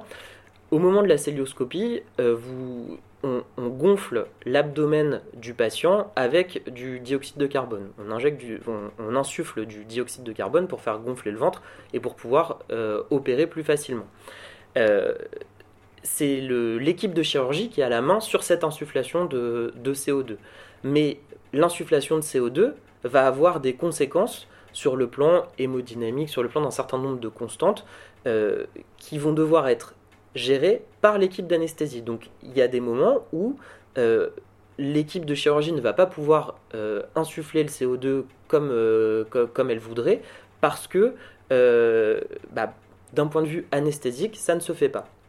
Là encore, querelle possible entre les deux lorsqu'il y a un désaccord. Le chirurgien veut insuffler, l'anesthésiste dit non. Euh, on, arrive sur notre fameuse zone floue euh, dont on parlait tout à l'heure. Et un dernier exemple qui est celui euh, de l'ORL. Alors en ORL, ce qui est assez marquant, c'est que donc les, ORL travaillent sur la face, le cou, donc ils travaillent sur la partie qui, sur le territoire, si on peut dire un petit peu des anesthésistes. Donc finalement, en cas de complication, qui reprend la main en ORL euh, Vous avez le, chirurgien ORL en train d'opérer, euh, euh, il faut intuber le patient en urgence. Bah, Est-ce qu'il se retire pour laisser la main à l'anesthésiste ou puisqu'il y est et que de toute façon travailler sur les voies aériennes supérieures c'est son boulot, c'est à lui d'intuber. Voilà. Donc toutes ces zones, euh, un petit peu de recouvrement entre euh, l'anesthésie d'un côté et la chirurgie de l'autre, euh, sont des, sources potentielles de conflits. Donc ça, ce sont les, conflits qui sont classiquement décrits entre anesthésistes et chirurgiens, mais justement, avec ce que Nicolas vous disait tout à l'heure sur le tournant gestionnaire un petit peu de l'hôpital et l'arrivée de nouveaux acteurs au bloc opératoire ou l'importance donnée à certains acteurs euh, par rapport à d'autres acteurs sur le plan purement organisationnel ou financier peut aussi être source de tension. Par exemple, dans certains blocs opératoires qui sont ce qu'on appelle des blocs communs, donc plusieurs spécialités chirurgicales qui sont au même endroit, euh, enfin qui sont dans le même bloc et qui se partagent le bloc opératoire, euh, bon bah il reste une salle de libre. on pourrait programmer une chirurgie supplémentaire. Bah, qui, va avoir la chirurgie? Si j'ai, euh, enfin, si, euh, potentiellement deux équipes de chirurgie sont prêtes, une équipe de viscérale et par exemple une équipe de chair plastique, eh bien, qui va prendre la main? Voilà. Donc ça aussi, c'est une nouvelle euh, source. Enfin, c'est une source nouvelle de, conflits potentiels. donc cette fois à l'intérieur de la famille de la chirurgie, puisque en fait on l'a subdivisé euh, avec cette spécialisation euh, croissante dont parlait euh, Nicolas tout à l'heure. On l'a subdivisé en petites familles, donc encore une fois, zone de recouvrement et potentiellement zone de conflit. Et puis, pour encore rajouter des sources potentielles de conflit, on a fait entrer beaucoup d'autres acteurs au bloc opératoire. Aujourd'hui, au bloc opératoire, on croise des gastro-entérologues qui font des coloscopies, des endoscopies. On va avoir des rhumatologues qui vont faire certaines arthroscopies, on va avoir euh, des cardiologues qui font de la cardiologie interventionnelle, des radiologues qui font de la radiologie interventionnelle. Bah là aussi, il va se poser la question à un moment, les ressources, le nombre de salles de bloc euh, euh, est limité. Eh du coup, comment on va arbitrer pour donner tant de temps aux cardiologues, pour donner tant de temps aux chirurgiens, pour donner tant de temps aux radiologues, etc. Et euh, tout, ça fait la transition avec euh, finalement cette, espèce de réforme, si on peut dire, euh, organisationnelle et de financement, etc., du bloc opératoire, puisque donc le bloc opératoire, c'est vraiment devenu un environnement très complexe à cause de cette multitude, de cette multiplicité d'acteurs, mais aussi pas, parce qu'il n'a pas échappé au tournant gestionnaire et au virage ambulatoire. C'est un des endroits, le bloc opératoire, les plus coûteux de l'hôpital, euh, dont le maître mot, c'est évidemment la sécurité des patients, mais euh, on a ajouté un autre mot euh, qui va de pair aujourd'hui avec la sécurité des, patients, qui est l'optimisation. et donc on a une optimisation des process, on a une optimisation du temps, du temps d'occupation des salles, et on a aussi donc une optimisation des coûts. Donc le virage ambulatoire, la tarification à l'activité, tout ça impose finalement une augmentation de la productivité euh, à l'hôpital, ce qui a conduit à ce que euh, Gentil a appelé une industrialisation des soins.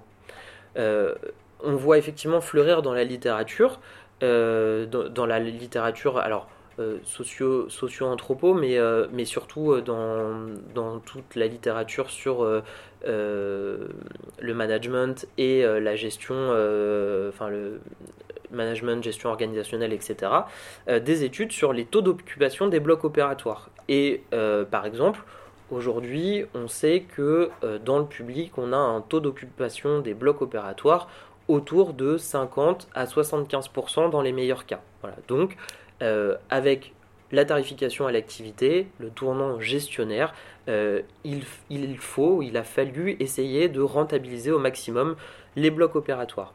Comment on fait ça, ou comment plutôt on a fait ça avec euh, le lean management. Donc le lean management, c'est une approche euh, qui est héritée du toyotisme, donc encore une fois qui est héritée de l'industrie, et qui vise à l'optimisation des processus euh, de production par la suppression des tâches à faible valeur ajoutée.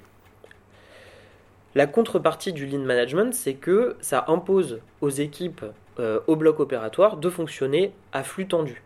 Euh, on remplace, on a, pour faire ça, on a remplacé euh, tout ou partie du, de, enfin, toute une partie plutôt du, travail humain par euh, du travail informatique. On a retiré des acteurs, on a retiré des, des, du temps de secrétariat, etc., en disant l'informatique fera. Mais sauf que l'informatique ne fait pas tout seul, donc par extension, euh, c'est les acteurs du soin, les acteurs du care, les infirmiers, euh, les, euh, les, médecins qui se retrouvent à avoir une, un travail administratif supplémentaire. et c'est d'ailleurs pour ça que quand on regarde là plus du côté informatique, déploiement des solutions, etc., on se rend compte que un grand nombre des déploiements euh, d'outils informatiques qui sont censés optimiser euh, les process et euh, faciliter la vie de tout le monde, finalement, sont des échecs parce que on n'a pas pensé à leur implémentation, on n'a pas pensé à qui allait faire quoi, et on n'a pas pensé au fait que c'était finalement l'informatique qui devait s'adapter aux pratiques des soignants peut-être en en inventant des nouvelles, mais en tout cas ne devait pas forcer les soignants à s'adapter à l'outil informatique, ce qui est trop souvent le cas. Donc, par extension, des glissements de tâches euh, et la disparition donc d'un certain nombre de personnels administratifs, mais les tâches n'ont pas disparu, au contraire, elles se sont euh, parfois multipliées et euh, donc elles se sont transposées sur le personnel soignant. Donc plutôt que le lean management, euh, Gentil promeut plutôt le, Slack organisationnel, donc, qui est un mode d'organisation euh, qui permet de donner un petit peu du mou, qui permet de redonner de l'autonomie sur le terrain, mais pour faire du Slack organisationnel, ça nécessite d'avoir quelques ressources en excès, donc à l'inverse du lean management où on était tout le temps en flux tendu, et ça suppose aussi une souplesse d'organisation. Et alors attention, par souplesse d'organisation, euh, ça veut dire des processus alternatifs plutôt que des processus dégradés. Parce que avec le lean management, on a l'habitude de fonctionner sur des modes dégradés. Bah voilà, si j'ai pas les ressources pour faire ça, bah c'est pas grave, j'utiliserai telle ressource pour faire ça à la place. Et puis on fonctionnera comme ça jusqu'à ce que le fournisseur puisse nous apporter tel truc. Ça, c'est un fonctionnement en mode dégradé. Euh, là, l'idée, c'est plutôt d'avoir des processus alternatifs. Donc peut-être de multiplier les fournisseurs, de se dire, bah, si moi, mon fournisseur habituel n'est pas capable de me fournir tel matériel dont j'ai besoin pour faire, euh, pour, faire euh, telle ou telle chirurgie, eh bien, c'est d'accepter parfois de payer un peu plus cher, mais d'avoir du coup un fournisseur de secours, entre guillemets, sous la main. L'innovation au bloc opératoire. Maintenant qu'on a situé un petit peu euh, qui sont les chirurgiens et qu'on a détaillé un petit peu euh, le bloc opératoire, on va pouvoir parler de l'innovation au bloc opératoire euh, à travers un exemple qui est celui de la chaire d'innovation BOPA. Donc BOPA pour bloc opératoire augmenté. alors, euh, c'est une chaire d'innovation qui est portée par euh, la PHP, par l'Institut Mines Paris Tech et par l'Université Paris-Saclay, euh, et qui se propose d'inventer un futur de, la chirurgie et un futur du bloc opératoire. Justement, en partant de ce que Nicolas vous a dit tout à l'heure, en partant du postulat que le chirurgien est un homme, un homme est faillible, donc le chirurgien est faillible. Donc l'idée, c'est vraiment d'augmenter euh, les capacités du chirurgien pour bah, limiter euh, l'impact de cette faillibilité. Alors, très très rapidement, mais il y a quatre gros blocs au sein de Bhopal, le bloc IoT, donc l'Internet des objets, où là donc ça fait entre en ligne de compte tout un tas d'artefacts techniques pour essayer justement d'augmenter la vue, l'ouïe, le toucher du chirurgien. On a un bloc euh, data puisque euh, on ne pourra pas se en santé on, ne va pas pouvoir s'affranchir euh, de l'utilisation du big data etc donc c'est prévu dans le cadre du projet BOPA vraiment de réussir à utiliser les données alors le plus efficacement possible mais du coup on, connaît aussi la face cachée euh, du deep learning et de l'intelligence artificielle, etc. Donc là, c'est d'essayer de faire quelque chose qui, sur le plan clinique, sur le plan euh, chirurgical, a une pertinence pour les praticiens et par extension pour les patients. Euh, le bloc donc black box là qui est tout autour de, des questions de, sécurité, de, de, traçage des actes, tout l'impact légal euh, euh, que, que, l'organisation du bloc opératoire peut avoir, et le bloc Human Factor, donc, euh, dans lequel Nicolas fait sa, son travail de thèse et sur lequel donc, nous avons été déployés dans le cadre de cette mission, de, mission pardon, de la chaire de philosophie à l'hôpital. Et donc, à terme, l'idée, c'est que finalement, ce, cette chaire d'innovation puisse profiter du réseau immense euh, qu'est la PHP et donc diffuser au sein de la PHP. Alors diffuser euh, de beaux pas vers la PHP, mais également de prendre les initiatives euh, de, peut-être certains chirurgiens qui ne seraient pas à Paul Brousse et qui auraient des, des, idées de, recherche, etc., qui auraient besoin d'un support technique. Du coup, voilà, c'est vraiment l'endroit vers lequel ils pourront à terme se, se tourner pour être accompagnés. Et ce qui nous a euh, particulièrement marqué donc, sur, ce, sur ce terrain, c'est que finalement, c'est une philosophie, une conception complètement différente euh, de l'innovation. D'habitude, on avait l'habitude d'une innovation qui était très euh, top-down. voilà, elle était majoritairement drivée par les industriels qui disaient bah voilà, nous on pense que ça c'est un filon, donc on a développé ça, donc maintenant on va essayer de le vendre au bloc opératoire et on va essayer de le vendre aux chirurgiens un exemple, c'est celui du robot euh, Da Vinci. Quand vous prenez les premières études euh, sur euh, le robot Da Vinci, vous aviez encore aucune étude alors, enfin, evidence-based medicine, donc aucun essai contrôlé, randomisé, etc., qui permettait de conclure à une supériorité de, du robot Da Vinci sur les procédures standards, qu'elles soient sous célioscopie ou, enfin, qu'elles soient nécessairement enfin majoritairement pardon, sous, sous. Pour autant, euh, la société intuitive chirurgicale qui, euh, qui commercialise ce robot, ça ne l'a pas empêché d'aller démarcher tous les blocs opératoires pour finalement un petit peu euh, comme Apple fait avec, son, avec le dernier iPhone, dire bah voilà, en fait vous avez vraiment besoin de ça parce que le futur de la chirurgie c'est ça. Donc finalement on a certains blocs opératoires où on a vu arriver Da Vinci, euh, parce que c'était un argument euh, marketing pour l'hôpital, pour la clinique, pour, le, pour euh, l'hôpital privé, etc.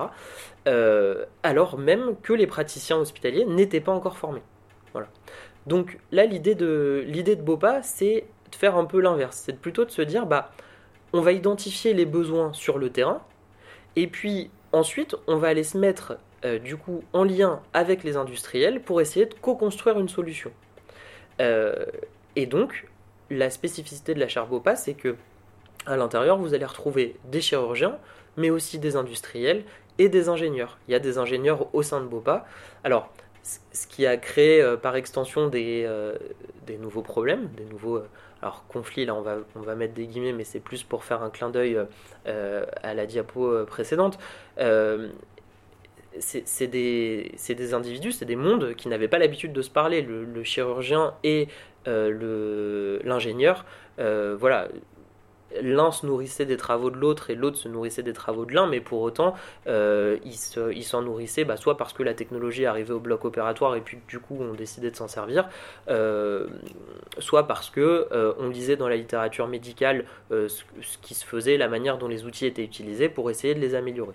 Là, le, le pari de Bopa, c'est vraiment de dire, bah non, en fait, on va réunir tout ce petit monde et puis euh, on, va en sortir quelque chose.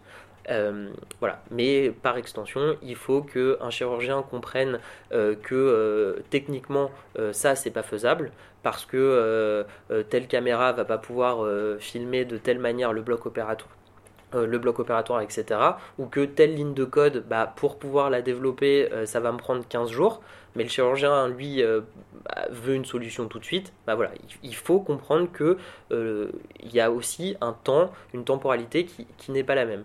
Et à l'inverse, il va falloir que l'ingénieur comprenne vraiment euh, les spécificités du métier de chirurgien et surtout les, euh, les, impératifs du métier de chirurgien. Vous n'allez pas pouvoir faire n'importe quoi au bloc opératoire et si pour avoir la meilleure image possible vous êtes obligé de mettre la caméra à la place des mains du chirurgien, par extension ça n'est pas possible puisque vous avez les mains du chirurgien ou pour faire telle ou telle euh, acquisition d'image, euh, bah en fait vous allez être gêné par euh, qui va passer, par la circulante qui va passer, par l'interne qui va changer de place, etc. etc. Donc voilà, c'est deux mondes, c'est une philosophie euh, finalement un petit peu différente de l'innovation, mais c'est deux mondes qui euh, sont obligés d'apprendre à se parler, et même trois mondes qui sont obligés d'apprendre à, euh, apprendre à se parler, pardon, parce que bah, les industriels, finalement, c'est la même chose. Là, alors, ils peuvent arriver avec des idées, mais qui du coup après sont pour le coup challengés avec les équipes médicales, etc., beaucoup plus euh, ce qu'on a classiquement avec euh, des, visiteurs médicaux. Alors, très rapidement pour terminer, euh, pour laisser peut-être un petit temps de questions, le planning du séminaire. Donc aujourd'hui, c'était donc la première séance de ce, de ce séminaire transition en chirurgie et au bloc opératoire. et puis donc nous allons avoir une séance par mois jusqu'au mois de juin. Donc la séance numéro 2, alors euh, l'idée, euh, Nicolas vous l'a un peu dit en introduction, l'idée c'était à chaque fois de réussir à faire dialoguer euh, un chirurgien, ou en tout cas un représentant du corps médical et un représentant des sciences humaines. un représentant ou une représentante des sciences humaines. Donc pour la prochaine séance qui aura lieu le mercredi 20 octobre 2021, ce sera donc Marie-Christine Pouchel, qui euh, est anthropologue et directrice de recherche euh, émérite au CNRS, qui dialoguera donc avec euh, le docteur Emmanuel Lansac, qui est chirurgien cardiaque aux hôpitaux universitaires de la Pitié-Salpêtrière, sur la question bah, finalement de qui sont les chirurgiens. Voilà. ce nous ils nous proposeront une vision un petit peu actualisée de, ce que, de l'état de l'art que Nicolas a pu vous proposer tout à l'heure. Euh, la séance 3, donc le 24 novembre, euh, être femme en chirurgie. Donc, euh, qui mieux que deux femmes pour, cette séance-là.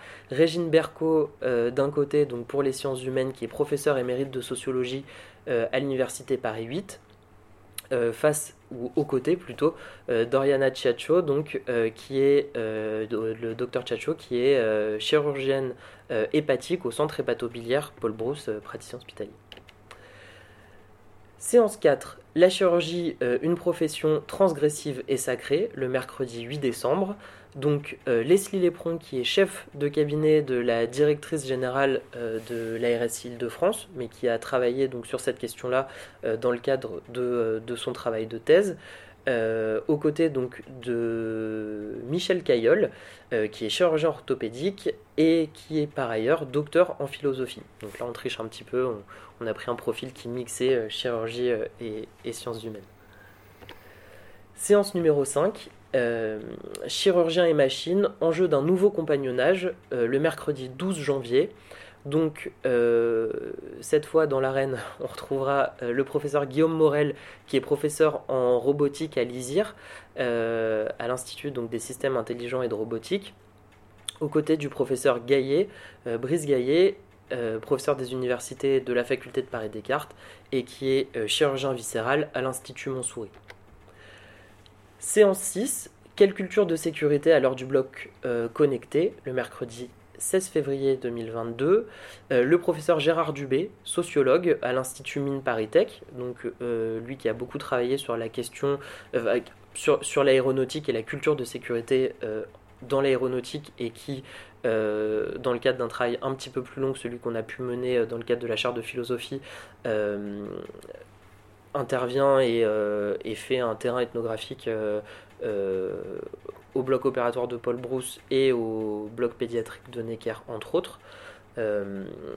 aux côtés du docteur Anthony Vacher, donc, qui est médecin militaire et qui est chercheur en psychologie ergonomique à l'Institut de recherche biomédicale des armées. Donc le docteur Vacher a travaillé euh, euh, il y a une dizaine d'années sur la question spécifique du bloc opératoire et euh, plus récemment il est sorti du bloc opératoire mais leurs visions sont assez complémentaires ce qui devrait promettre un, très bel échange. La séance numéro 7, les nouvelles technologies signent-elles la fin du toucher? Avec euh, Jean-Michel Beignet, euh, qui est euh, docteur en sciences politiques et professeur de philosophie à, l'université Paris-Sorbonne, aux côtés du professeur Alain Masquelet, qui est chirurgien orthopédique à l'hôpital d'Avicenne. La séance 8, donc pour l'instant nous n'avons que le, notre représentant médical, mais avec une, appétence particulière quand même pour, les humanités, le docteur Philippe Nous, qui est psychiatre et qui donc reviendra sur euh, cette cécité empathique et les nouvelles technologies euh, qui sont utilisables pour garantir une homéostasie émotionnelle au bloc opératoire. Il ne manquera pas de, parler euh, d'un de d'un des projets de BOPA sur lequel on utilise la, le, but à terme, c'est d'utiliser la, réalité virtuelle pour euh, aider le chirurgien à se mettre dans de bonnes conditions pour, euh, pour opérer. La séance 9, euh, de quoi l'augmentation est-elle le nom? Donc Cynthia Fleury, donc, qui est professeure de, de, philosophie au CNAM et qui est psychanalyste, aux côtés du professeur Eric Vibert, donc qui est chirurgien euh, euh, hépatobiliaire au, centre hépatobiliaire Paul Brousse, euh, et surtout donc qui est le président de, de, la chaire BOPA.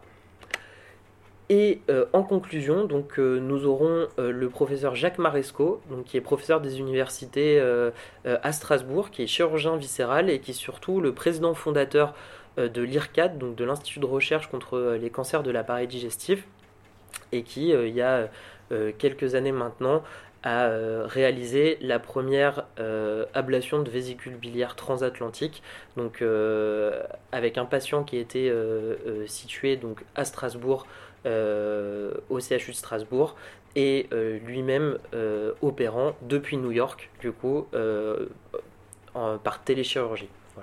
Donc on, pensait que avec la, vision assez novatrice qu'il avait eue sur, ces questions euh, d'augmentation du chirurgien déjà à l'époque, euh, il pouvait apporter euh, un joli regard sur, pour cette séance conclusive.